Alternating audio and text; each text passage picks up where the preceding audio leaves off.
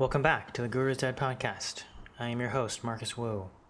This week is part two of my conversation with Ryan Nakade, where we dive into the intersection of Me Too with sex scandals in spiritual communities and the implications of that for guru student dynamics. So I hope you enjoy this conversation. And if you do, let me know in the comments because Ryan and I are thinking about starting our own podcast, talking about issues related to current events, but through a contemplative lens and also hosting guests. So let us know. In any case, this is part two of my conversation with Ryan Nakade. Enjoy.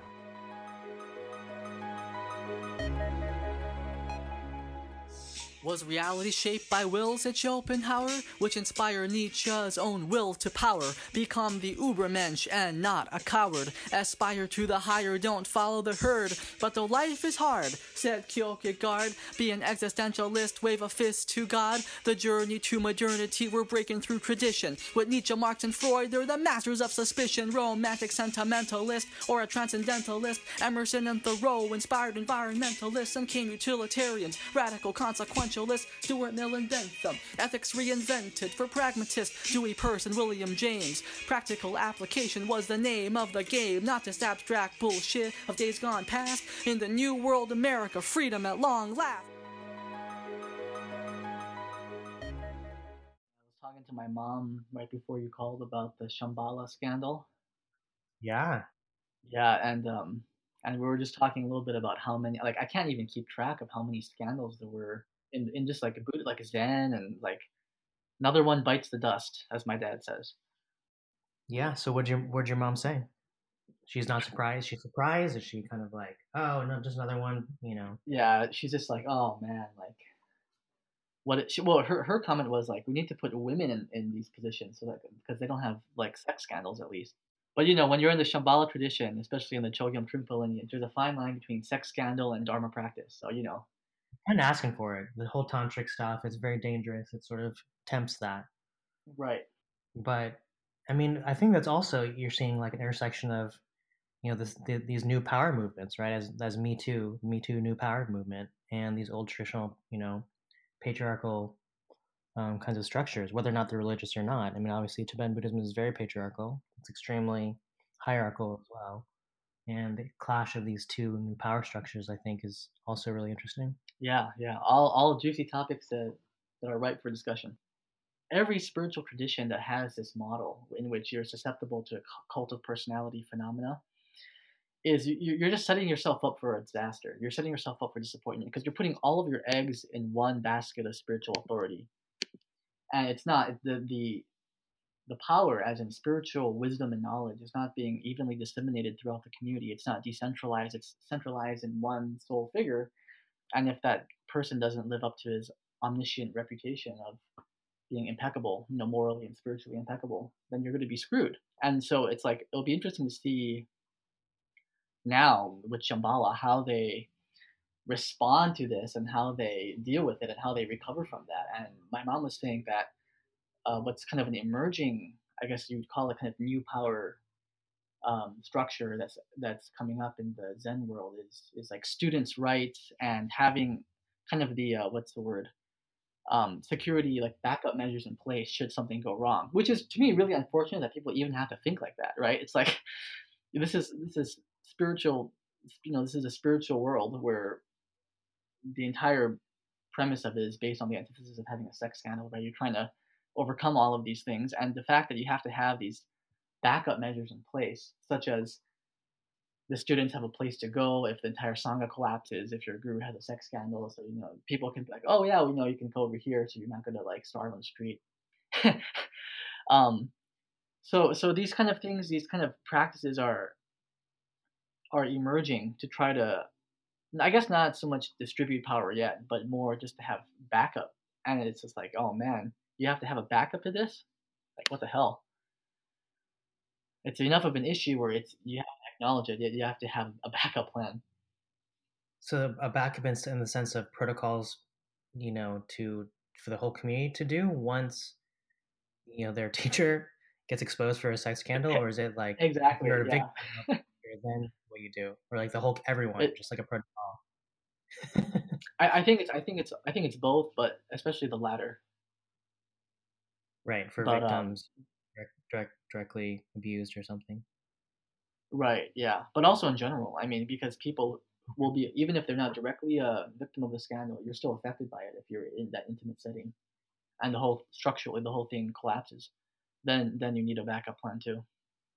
Which is I think I think that whole thing is is it's is you're trying to work with a broken system, right? You're trying. It's called piecemeal change. It's not systemic change. It's not totally revolutionizing. You're trying to. It's like kind of like Obamacare. You're trying to work within a broken system, and it's it's just, it's just not going to work. It's a patch. It's a band aid. So, what do you think? What would be a, a systemic change that would? I, well, I think I think part of it is. I mean, in terms of like quadrants, right? The quadrant language can be very helpful. I think part of it is um, there, there are structural, there are lower right changes you can put in place uh, to kind of decentralize the power system um, or, or have some kind of like checks and balances or you know some a more democratic system but I, I don't I also think that a large part of it has to be an internal shift. It has to be a lower upper left consciousness change in the practitioners and the, the people need to have it has to be really culturally and, and affirmed explicitly in the teachings of any spiritual path not to become not to fall for the cult of personality trap and it's so funny because Adyashanti talks about this you know, he, like in his book um, the way of liberation i think he has five principles and one of them is never abdicate your authority. The first thing people do is they abdicate their authority at the retreat. Everyone is like saying Adya, you know wherever you go i'll follow you. And he's like did you read the book dude? Like never abdicate. So so it's it's um yeah, it, it's a it, it's really a tough. It, it's hard to combat that deeply psychological and probably biological drive of humans to look for an authority figure, a father figure, a guru figure, and I think that has to be consciously. There has to be a conscious effort to combat that that tendency. Right. You, so you think that should come from the communities themselves, from the guru, guru the gurus themselves, or do you think that's a larger movement of practitioners saying, "Hey, wait a second, like this there's too much opportunity for abuse here, so we should really organize ourselves differently and think about spirituality differently. And we can't do it the same way they were doing it a thousand years ago because um, we're not at that at that same place. Yeah, exactly, exactly. And uh, that's kind of one of I think the the inspiration for my my spiritual counseling, you know, the my civic counseling app idea was was trying to develop that lower right system where people it becomes a cultural norm to, to look for wisdom in other citizens who are not enlightened people but everyone has a different experience and everyone's and i think i think you know when you when you're talking to a friend right if you have a problem that creates a certain dynamic it creates a certain atmosphere in which you're able to have some insight or, or uh, be helped in a certain way. That's very different than talking to a therapist a professional which is of course very different than talking to a guru. But I think once you start opening up the avenue to talk to average citizens who are not necessarily your friends, right? So there isn't necessarily that space of intimacy, but they're, but they're not trained professionals, and they're not spiritual authorities, but they're just like regular people. I really think that by that you're harnessing the wisdom of the crowds, you're harnessing the wisdom of the average citizen, and that to me is a shift that I wanna I want to see become a cultural norm in spiritual circles. You're dropping some terms, lower right, upper left, and maybe for our listeners, hopefully there will be listeners. Uh, you can maybe explain a little more, just fundamentally, kind of the four quadrants and what you mean by that in the context of talking about systemic change. So the four quadrant model is basically just there are different perspectives on reality. There are internal perspectives and external perspectives, and there are collective and individual perspectives. So the four different main perspectives are the upper left, which is the interior perspective. So it's it's basically subjectivity and consciousness. So so meditation or introspection would be an example of that. The field of psychology would be an example of that. Spirituality in general. The upper right quadrant is the field of individual behavior of um, external objects. So generally, sciences fall into that. Looking at someone's speech or behavior falls under that category. And the lower left quadrant is social and collective and uh, collective interiors, so cultural values, that kind of thing, sociology, cultural anthropology, and then uh, or uh, social construction. And the lower right is the external systems that are in place, include laws and regulations, also economic, political, and ecological systems, the planet, things that you can see that are that are interrelated in a system. That's basically uh, the quadrants. Okay, and and why is it? I mean, to you, why is it powerful or meaningful to think about it in terms of four quadrants versus, you know, one or two or three of them? First of all, it's very it's a very practical language to when you talk to other people who are aware of the quadrant, um, because you can reference you can reference certain perspectives very easily using the jargon, and you don't have to explain it every time. I think it's really it's really important to to look at have the quadrant lens that you can use and for evaluating anything, because it is really in theory kind of like the most holistic way of looking at anything. You have all of your bases covered, right? You're, if what Ken Wilber calls quadrant absolutism is a problem when you think that one only you only focus on one quadrant to the exclusion of all of the other ones. So one perspective colonizes and overtakes all of the other perspectives. For example, um, if you're a biological reductionist, that means everything is in the upper right quadrant. So any kind of emotional internal states, mystical experiences, spiritual experiences are all just uh, neuronal activity and and brain chemistry. So if you're depressed, all you need is an antidepressant, and that's all. You don't need to worry about meaning, consciousness, emotions, subjectivity. Just take an antidepressant, and you're fine, because that's what it says under a microscope. So that's that's one example of problem when you only have one perspective and you can't look at other perspectives. So let's, I mean, so let's bring that back to you know what we are talking about in terms of all these sex scandals within spiritual communities, and you know the current one being with with Shambhala. Like, how would you respond, or what what are you seeing in terms of the response from the community, and how would you advise differently, or or have a vision for how they can actually come together or grow from there from that experience? Yeah, well, I think this will be an interesting discussion. It's not. I haven't. I haven't thought a lot about it. Um, I think I think one place to start. I'll put this out there and I'll, I'll, I'll see what you have to say. But I think as a starter, part of it is definitely the traditionalist structure that a lot of these spiritual traditions uh, are kind of placed in, like Zen or Tibetan Buddhism or some traditional Hindu uh, derivatives, some forms of the um, like like Ananda, for example. I think that communities that are still very much that have been derived from traditional religions it's kind of a default mode of perception, right? It's a kind of a default operating system to, to look at the, the guru or the teacher or any of the teachers in that tradition as in the role of the guru as this kind of all-knowing authority. And part of that is is just the traditional lens that kind of comes with, as a package deal with the spiritual teachings. And so I think you have to kind of separate the wheat from the chaff and and say we can accept the spiritual teachings and we can accept the the value of the sangha, the spiritual community, but we don't have to by default automatically place it in a traditional structure of, of power and authority that is consolidated into one person, one or two people. I think I think that's a start is to is to kind of break with the tradition in that very specific sense of how power and authority has been has been uh, historically distributed um, in traditional religions. So the teacher would kind of be uh, a cool guy and that's just your friend basically and he's not imbued with special powers or knowledge and or insight. He's just kind of like oh i'm like your santa claus buddy and i'll just like teach you some things that i learned about. I, I think i think each community can kind of find its own way to that that'll manifest. But i think the key starting point is to extract the spiritual essence of what you want to promote from the traditional religious structure that it's i mean shambhala is an interesting example because I don't, I don't. You may know more about Shambhala than I do, but from what I understand, Chogyam Trungpa, I mean, he come obviously he comes from a very rich lineage of Tibetan Buddhism, but he doesn't. It, it's kind of its own thing, right? It's kind of its own empire, kind of like how Ananda is is comes from the Hindu yogic tradition, but it's kind of its, became its own thing.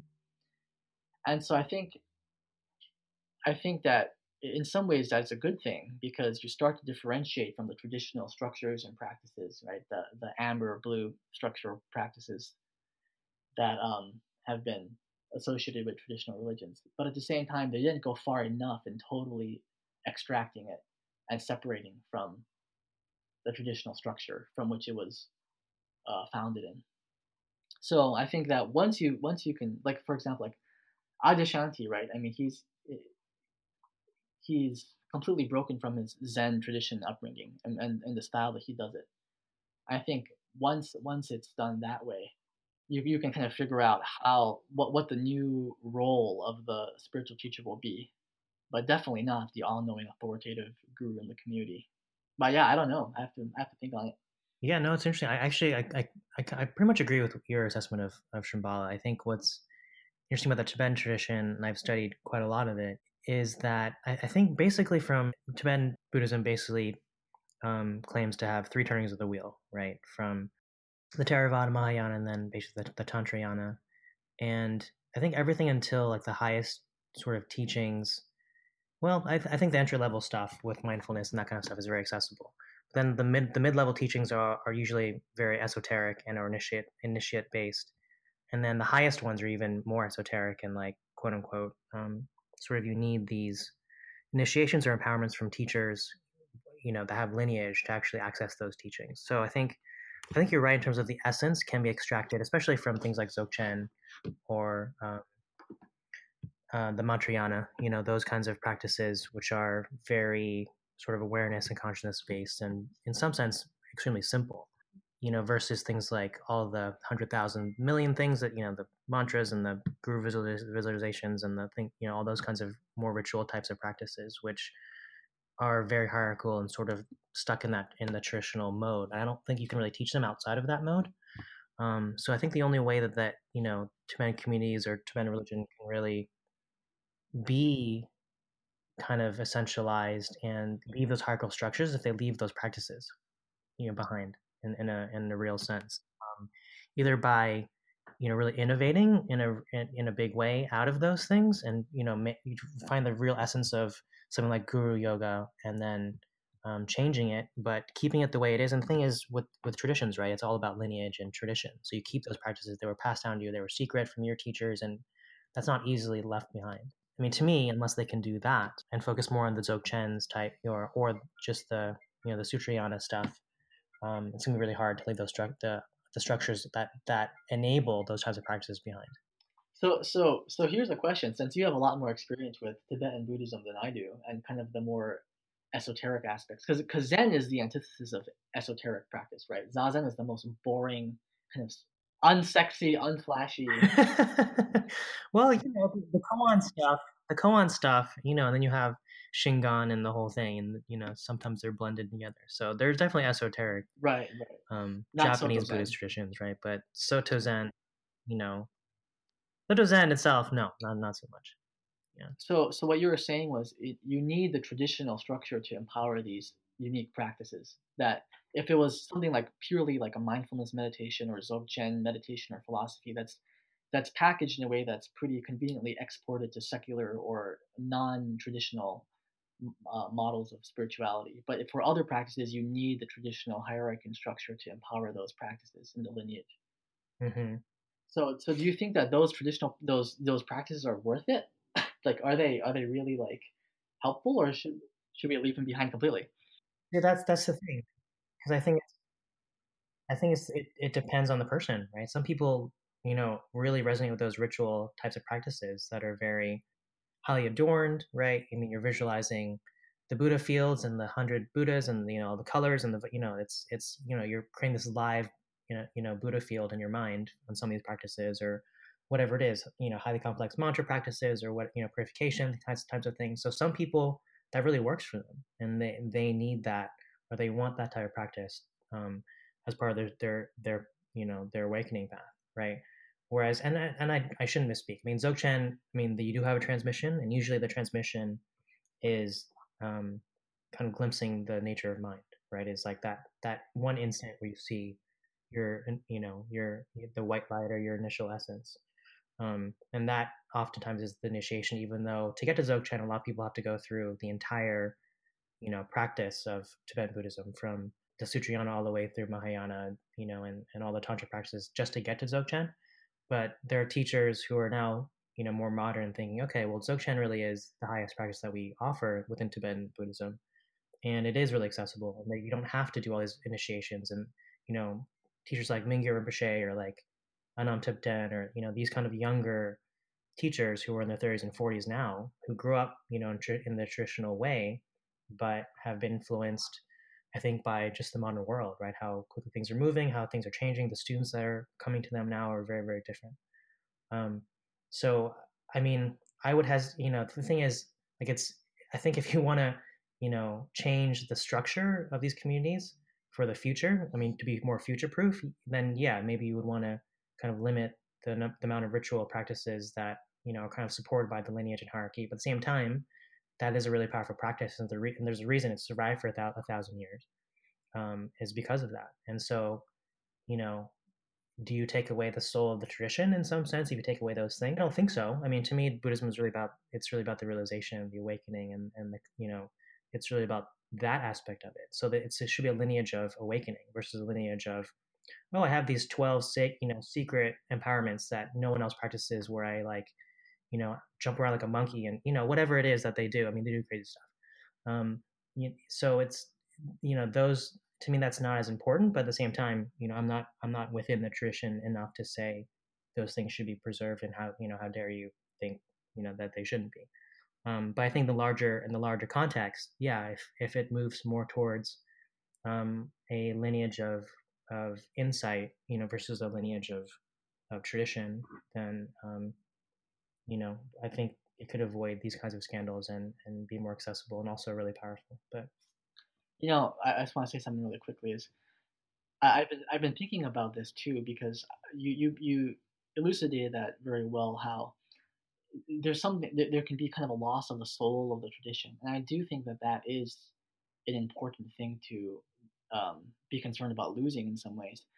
My my experience growing up with Daifukuji was was interesting because my mom is the the resident minister there, but she's not looked at as a spiritual teacher. She doesn't promote herself as a spiritual teacher. She's just the minister there whose job is to serve the community, whether that means giving the 98 year old lady a ride to the grocery store or you know, doing funerals or going to help someone's uh, family where a family member just passed away.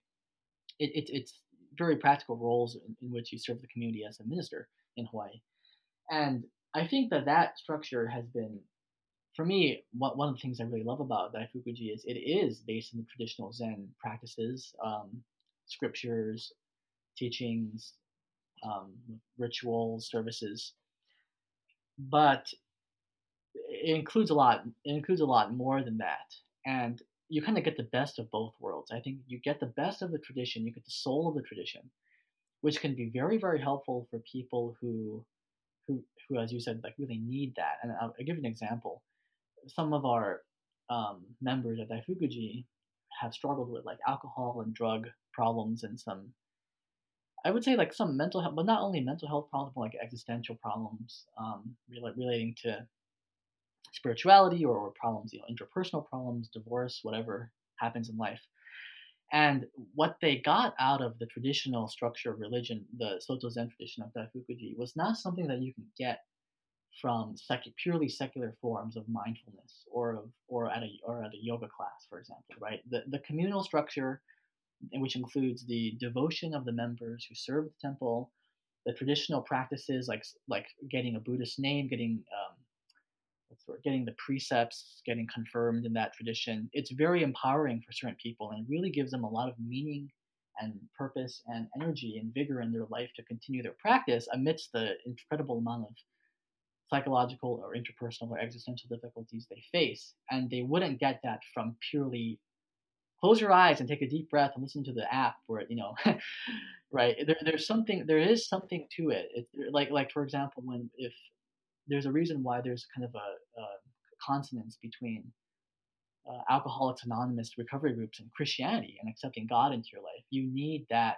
kind of tradition of religion and the Bible and God and Jesus sometimes to overcome something as difficult as severe alcoholism. Um, can that I, what I what I'm hearing is just this aspect of community, and not just, but the aspect of community as a support aspect for people's practice, right? Um, so can that be created in a different way? You know, that maybe doesn't necessarily have to be part of the hierarchical tradition or the traditional yeah that's that, that's that's kind of the central i think that's a that should be a central theme of the podcast because the, the question the question to me is like how much can you how much can you prune how, how much of the traditional manifestations of religion can you prune off while still retaining at least some of the essence of it some of the soul of it right right trying to do it differently and and figure that out. I mean, Shambhala is very traditional in that sense. You know, even though their founder was a little iconoclastic and did things a little differently, they still set they just set up you know they still set up meditation centers around the world. So they have 200 centers and you know they have a council and a main teacher, and so you know they set up their their organization organization kind of in a very traditional way.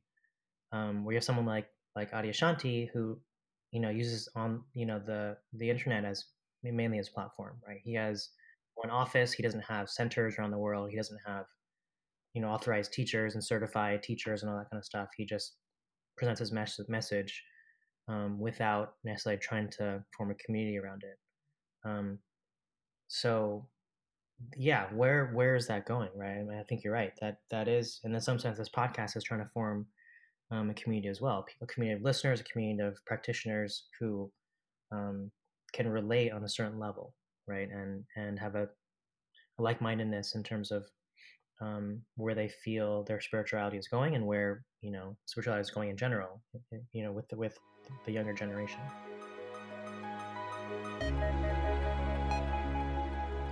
So thanks for joining me in part two of my conversation with Ryan Nakade. We had a lot of fun making this. So if you want to hear more, especially about more contemporary topics through a contemplative lens, let us know in the comments of this podcast. And until next time, here's more of Ryan's spiritual raps.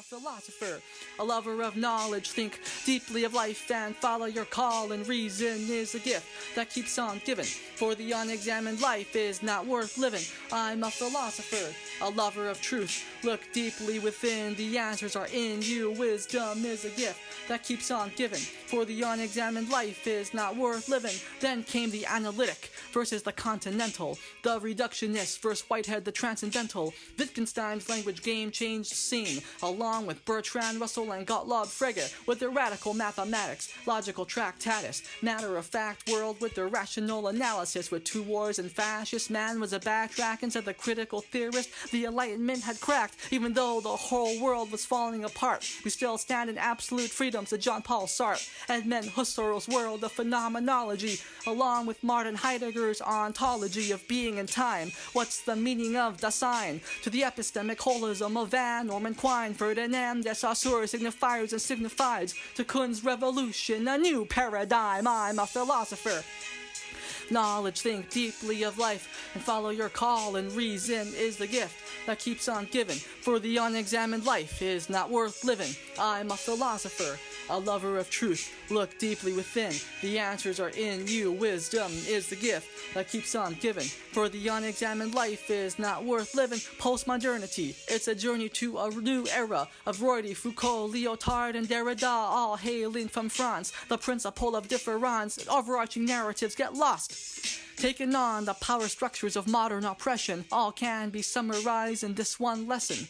There is no truth, all is socially constructed. Knowledge is coercive, so let's deconstruct it. You're lost at Habermas. Your inner contradictions in your ignorant, relativistic, narcissistic system. Communicative action to civilizations clashing. To the end of history and the last man standing. But this is where our story has thus far led us. From the ancient Greeks up to the modern era. The wisdom of life down in history's journal Knowledge can't ever die, for truth is eternal. I'm a philosopher, a lover of knowledge. Think deeply of life and follow your call, and reason is the gift that keeps on giving. For the unexamined life is not worth living.